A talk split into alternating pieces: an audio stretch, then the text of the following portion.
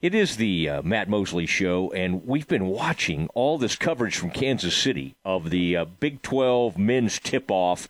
And uh, it's fun to see uh, Fran Fraschilla, our good friend, as such a huge part of the coverage. And Fran, you are as we uh, as we speak this afternoon, you're about to get on a flight. Uh, you found a, a Yep. comfortable bookstore there at the Kansas City airport. Uh, was it a? Uh, is it is it kind of like the car wash? You know, you've done this thing several times, but I was getting to watch today, and it's really fun because it it becomes very obvious. I watch some of these other things, and sometimes they don't always know. You have a special relationship with pretty much every coach, and you know so much about these teams. What is this enjoyable? Is it exhausting? What's the what is the vibe when you do one of these uh, Big Twelve Media Day type things? Mose, I could lie to you and say this is a grind, you know, traveling around the Big 12 and stopping at Cracker Barrel and you know, doing all those things that sound like it would be tough work. But honestly, I have a great job.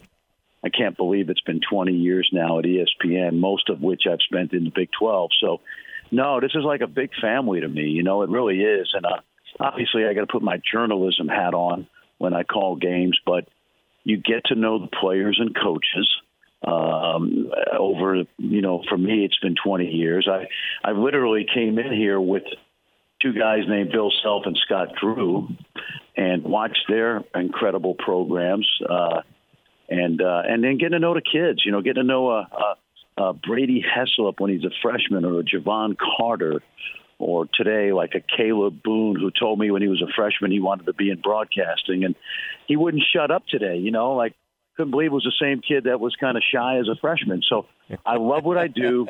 I, I I really appreciate that I have a great job and uh just being a part of the Big 12 for me as a basketball junkie has been uh, just a just a godsend, man. I have I have no complaints. Well, and this this conference is changing before our very eyes, and it looks like maybe we'll get a, a couple more years here of OU and Texas being a part of it. I know that's another Yep. part of what you're doing is you'll get to know some of these new schools and, and new teams that'll get ready to come in next year.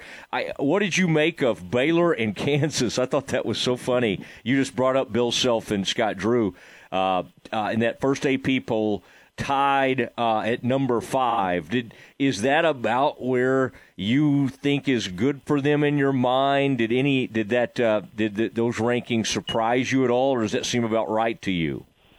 No, uh, it, they seemed about right. I'm getting in my car right here, Mose, but uh, no, they seemed about right. I'll tell you what's interesting about uh, not only those two who are certainly worthy of, of, of their status now in college basketball, but uh, as somebody who's kind of a Dallas guy yourself, we have four. The Big 12 has four Texas schools, I believe, in the uh, the top 25, right? Baylor, TCU, Texas Tech, and Texas.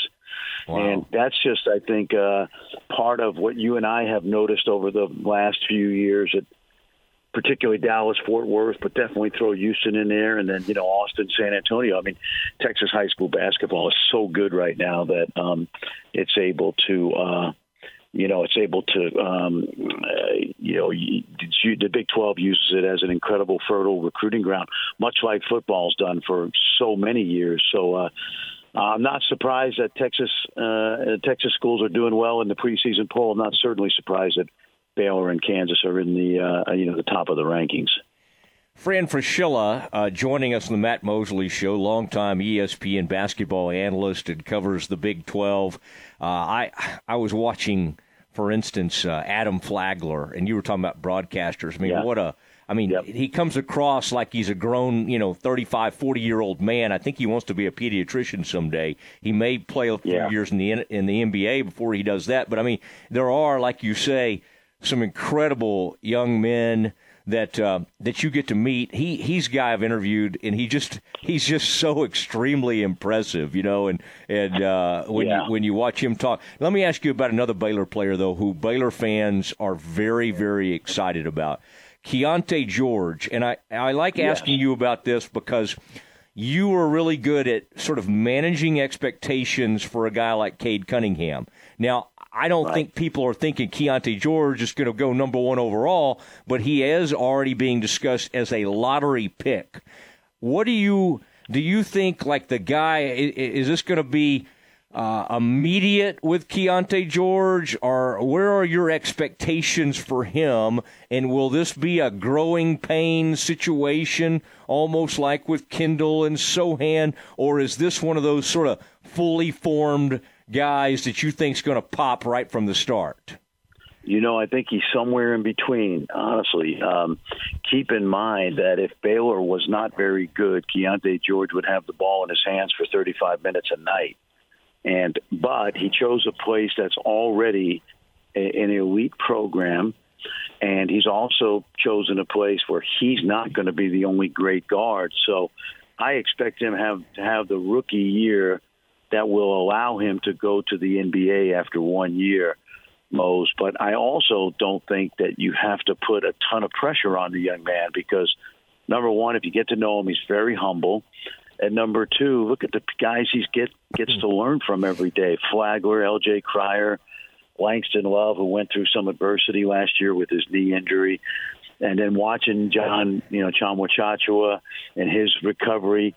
Um, so I think Keyonte's in a great spot. When I was at practice a couple weeks ago, as you know, got to spend some time with those guys, and uh, you know, the thing that everybody says, and I could tell, is he's got a humble spirit and uh, I do think he's going to be in the NBA next year. I don't know where he's going to be picked, but I also also know that he doesn't have to do everything himself this year at Baylor because the team is you know obviously very talented. What do you think of Jalen Bridges coming over? What do you think this could do for his career?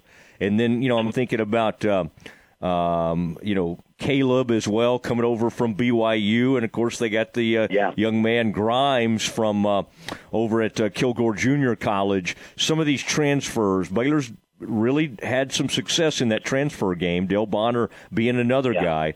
Those new guys, um, who do you kind of expect to have? the most immediate impact, and, and what do you think this could do for uh, Bridges' career?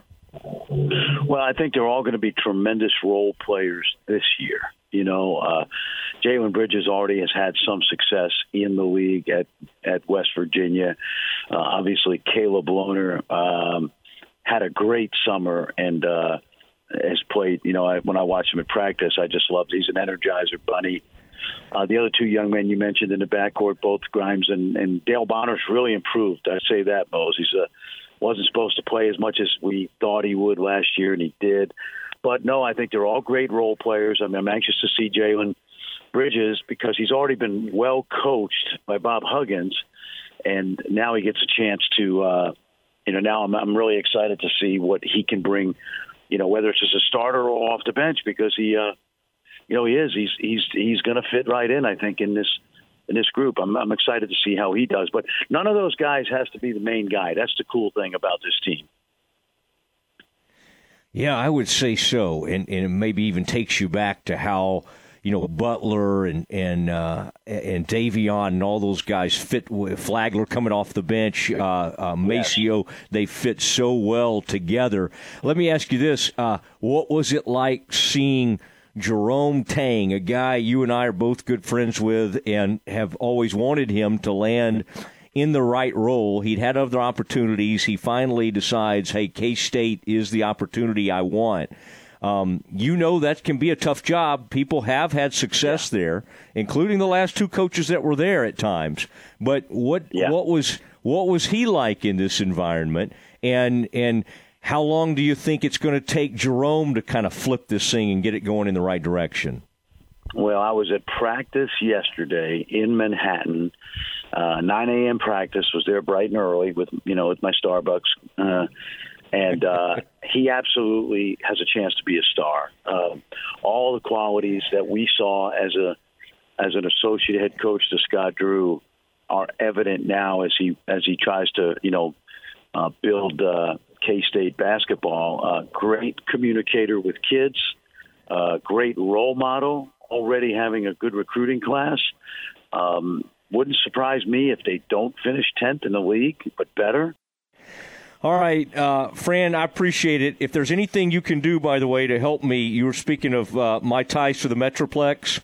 There's a yeah. kid I watch a lot that plays uh, right down the street from where I spend a lot of time in Lake Highlands named Trey Johnson, and he'll be a kid. Oh, yeah. Hopefully, you're talking about in a couple of years, 2024 Yeah. kid. So, if there's anything in the world you could do to, to help point him to Waco, please do it because uh, we're all on pins and needles. But uh, again, he's so awesome that we'll be fans of his no matter where he ends up. But it is fun, Yeah. Fran. You you sometimes identify these guys when they're young, and I don't see them usually till they get to campus. So it's been kind of fun to see a kid early on and track his progress. Uh, it's Yeah. it's he's going to be great.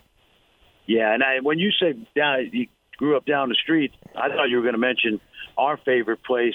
I thought you were going to say from Tupinamba. You know, our favorite Mexican restaurant there on uh, Walnut Hill and uh, and uh, you know Central. Our good friend Eddie Dominguez. So, uh, uh, who by the way was a Texas A&M point guard. So we can't allow Trey to get to Tupinamba. But uh, in all seriousness, I got to meet the young man on his trip to Waco, and he's a quality kid. And uh, one more reason why the Metroplex has, I believe, the best high school basketball in the country, Mose. And uh, you know what's cool is there's enough to go around in the Big 12. That's why you have four teams ranked in the top 25.